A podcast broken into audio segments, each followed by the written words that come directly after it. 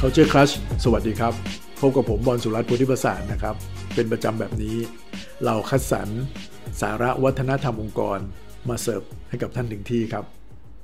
ซึ่งตอนนี้เรากำลังอยู่ในช่วงของการพูดถึงเรื่องของ culture first company อยู่นะครับ และแน่นอนครับ เราไม่พูดถึงองค์กรนี้ไม่ได้เลยนะครับ นั่นก็คือ Google ครับ Google เป็นองค์กรแรก ๆ เลยนะครับ ที่เพจครับ culture เนี่ยพูดถึงตั้งแต่ตอนที่เราเปิดเพจมาใหม่ ๆ เลย เพราะว่าเขาชัดเจนมากในการที่เอาวัฒนธรรมองค์กรนำหน้า ที่พูดแบบนี้เพราะอะไรครับสองผู้ก่อตั้งแลร์รีเพจเซอร์เกย์บรินเนี่ยซึ่งเป็นนักศึกษาสแตนฟอร์ดแล้วมี Google เนี่ยเป็นงานวิจัยของเขา โดยทั้งสองคนเนี่ยเป็น tech จ๋าเลยถูกไหมครับ ในเรื่องธุรกิจอะไรก็อาจจะไม่ค่อยชำนาญเท่าไหร่ และในยุคนั้นเนี่ยความรู้ในเชิงสตาร์ทอัพอะไรต่างๆเนี่ยก็ยังไม่ค่อยมี เป็นยุคก่อนปี 2000ด้วยซ้ำไปนะครับงั้นเวลาเขาจะเริ่มต้นธุรกิจของเขา ซึ่งในตอนนั้นเนี่ยมันก็มี pain point อยู่ Search Engine ในยุคสมัยนั้นเนี่ยยังไม่ค่อยตอบโจทย์เท่าไหร่ ทั้งในเชิงของการเข้าถึงข้อมูลที่เหมาะสมและถูกต้องความรวดเร็ว รวมไปถึงเรื่องของประสบการณ์ของการใช้งานด้วยนะครับ ก็ยังไม่อยู่ในจุดที่โอเคนั้น pain point เหล่านี้ครับ เป็นจุดที่ Google ออกมา แนะนำธุรกิจของตัวเองนั่นเอง แต่ที่ผมพูดว่าเขาเป็น culture first company เพราะว่าในช่วงเวลาแรกนั้นเน่ยเขาใช้ core principle นำหน้ากลยุทธ์องค์กร แปลว่ายังไม่ค่อยมีกลยุทธ์ในเชิงธุรกิจเท่าไหร่ครับ เขาคิดแค่ 2 อย่างครับ อันแรกเลยคือ don't be evil ถ้าแปลเป็นไทยก็คือ อย่าทำตัวให้มันเร็วๆ นั่นเอง ซึ่งคำนี้เป็นคำพูดติดปากของวิศวกรท่านหนึ่งในองค์กรนะครับ และไอ้คำพูดติดปากเนี่ยมันถูกนำเสนอให้มันเป็น core value ขององค์กร ในช่วงเวลาต่อมานั้นเวลา Google จะทำอะไรเขาคิดอย่างเดียวว่าทำให้มันถูกต้อง ไม่ต้องไปเน้นเรื่องเอาเงินเอาอะไรนำหน้าอย่างเดียว ให้ทุกคนเข้าถึงข้อมูลอย่างเท่าเทียมกัน และข้อมูลนั้นถูกต้อง ไม่ใช่จะไปหลอกเอาสตางค์จากเขา ซึ่งแน่นอนมันคงเป็นปัญหาของช่วงนั้นนะครับกับอีกตัวหนึ่งก็คือ focus on the user จะทำอะไรก็แล้วแต่เนี่ยให้คิดถึงผู้ใช้เป็นหลัก อย่างที่บอกครับว่าในช่วงนั้นเนี่ยคำว่า user experience UX อะไรพวกเนี้ยคงยังไม่ค่อยมีเท่าไหร่ Google ก็เป็นหนึ่งในผู้บุกเบิกแรก ๆ เหมือนกันนะครับ ที่เน้นเรื่องของประสบการณ์ของผู้ใช้งาน เขาคิดแบบนี้ว่าถ้าเราจะทำธุรกิจถ้าเราจะทำ Search Engine เนี่ยเราเอา User เป็นหลักเลย ไม่ต้องคิดอะไรเยอะ User ต้องการอะไรทำยังไงให้เขาสะดวกที่สุดทำยังไงให้เขาเจอสิ่งที่เขาต้องการ และข้อมูลต่างๆ เหล่านั้นถูกต้อง ด้วยประสบการณ์ที่ดี แค่นี้พอแล้ว และเดี๋ยวเรื่องอื่นๆ มันจะตามไปเองเนี่ยครับเขาเอา core principle สองอันนี้แหละครับ เป็นตัวนำในการทำธุรกิจเลย แล้วเขาก็เติบโตแบบก้าวกระโดด หลาย ๆ เท่ามาเรื่อย ๆ จนมาถึงจุดหนึ่งกลยุทธ์ก็จำเป็นครับ พร้อม ๆ กับการมาของ CEO ก็ต้องบอกว่าคนนี้เป็นคนที่พา Google จากจุดเริ่มต้น Connect จุดจุดนั้นมาสู่ภาพที่เราเห็น Google ในปัจจุบันนี้ เป็น CEO ที่อยู่กับ Google ถึง 10 ปีนะครับเอริกชมิดครับ ตัวเขาเองเนี่ยเป็น CEO ที่มีประสบการณ์ในเทคมาหลายที่นะครับ ซึ่งในยุคนั้นเนี่ยเป็นช่วงที่สองผู้ก่อตั้งเนี่ยเริ่มที่จะรู้แล้วตัวเองเนี่ยอาจจะของไม่พอในการนำองค์กร ทั้งในเชิงธุรกิจ แล้วก็ในเชิงของ leadership ด้วย พอคนมากการบริหารคนก็ไม่ใช่เรื่องง่ายถูกไหมครับ ก็ต้องเอาคนที่มีประสบการณ์เข้ามา เอริกสมิธต้องถือว่าทำหลายๆอย่างให้ Google นะครับหนึ่งในนั้นก็คือ เขาก็มีความเชื่อว่าเรื่องของ culture ขององค์กรเป็นเรื่องที่สำคัญ แม้ว่าตัวเองจะเป็น businessman จ๋าอะไรก็ตาม ตอนนั้นเขาก็จะมาขยาย core value ของตัว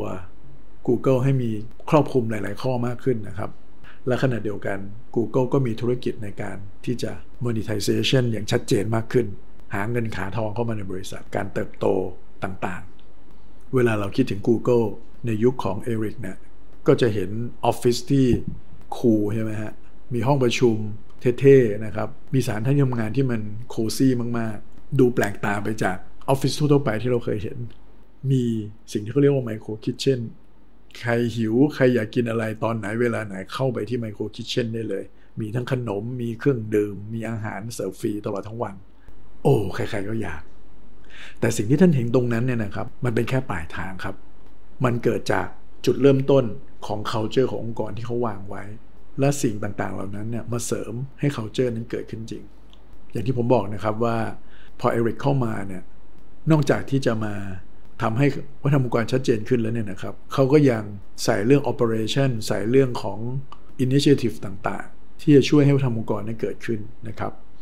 นอกจากตัว core principle 2 ตัวแรกที่พูดถึงเนี่ยตอนหลังเขาก็มีเพิ่มตัวอื่นเข้ามาอีก ไม่ว่าจะเป็น fast better than slow คำนี้เนี่ยอาจจะไม่ได้หมายถึงความเร็วหรือ speed อย่างเดียวนะครับ แต่อาจจะหมายถึงเรื่องของนวัตกรรม หมายถึงเรื่องของการปรับตัว ในฐานะที่ตัวเป็น tech ยักษ์ใหญ่ หรือ you can be serious without a suit เราทำผลงานให้มันดีได้นะครับ ทำงานให้มีประสิทธิภาพได้ ไม่จำเป็นที่จะต้องใส่สูท หรือจะต้อง formal ไปกับทุกเรื่อง หรือจะต้องมีขั้นตอนมีกระบวนการที่มันซับซ้อนอะไรมา เน้นที่ผลลัพธ์ แล้วตรงนี้ทั้งหมดแหละครับ มันก็เป็นที่มาอย่างที่เราเห็นว่าคน Google ก็เลยแต่งตัวสบายๆมันไม่ได้มาจากการที่การแต่งตัวสบายๆนั้นเป็นจุดเริ่มต้นของความคิด แต่มันมาจากการที่เออเราต้องการให้ความสบายเหล่านั้นนะเอื้อให้เขาได้เกิด creativity เกิด innovation และดูรู้ว่าเราเน้นอะไรไม่ได้เน้นอะไร การที่มีไมโครคิทเช่นที่คนสามารถจะเข้าไปกินขนม ดื่มเครื่องดื่ม กาแฟ ทานอาหารฟรีทั้งวันได้เนี่ย ก็เพื่อที่จะให้คนในสายงานในแผนกต่างๆ cross functional เนี่ยได้มาเจอกันครับ แล้วตรงนั้นแหละครับมันมีโอกาสได้พูดคุยกัน collaboration มันก็เกิด ไม่ใช่อยู่ไซโลใครไซโลมันหรือแผนกใครแผนกมันอย่างเดียว แล้วหลายๆ คนอาจจะรู้จัก Google ว่าเขาแข็งแรงเรื่อง OKR และหลาย ๆ คนอาจจะรู้จัก OKR มาจาก Google ใช่ไหมฮะ เนี่ยแหละครับ OKR ก็เป็นกระบวนการในการวัดผลที่เหมาะกับองค์กรนวัตกรรม องค์กรที่เน้นความรวดเร็ว การปรับตัวเร็ว ๆ เพื่อมาเซิร์ฟธุรกิจ มาเซิร์ฟวัฒนธรรมของเขานั่นเอง นอกจากนี้ก็ยังมีหลาย ๆ เรื่องนะครับ ที่ถือว่าเป็นประเพณีของ Google ที่หลาย ๆ องค์กรเนี่ยน่าจะเอาไปลองปรับใช้ดู ไม่ว่าจะเป็นเรื่องของ 20%นะครับ ก็คือเขาให้พนักงงานเนี่ยแบ่งเวลา 20%ของการทำงานเนี่ยไปทำโปรเจกต์อื่นๆ ใด ๆ ที่มันไม่เกี่ยวกับงานประจำแต่มันช่วยธุรกิจได้ แล้วก็บริษัทก็จะสนับสนุนด้วยนะครับ เขาว่ากันว่า Gmail หรือว่า Google News ก็เกิดมาจากโครงการ 20%เนี่ยนะครับ ไม่ได้เกิดจากงานประจำหรือไม่ได้เกิดมาจาก R&D ทีมนะครับ มันจะเกิดจากคนที่ไม่ได้มีส่วนเกี่ยวข้องกับเรื่องนั้น และคิดมันขึ้นมา จากเวลาว่างที่ตัวเองมีหรือ TGIF นะฮะ ซึ่งเป็นเอ่อ meeting ที่มีในทุกๆวันศุกร์ที่เน้นเรื่องของการ sharing เอา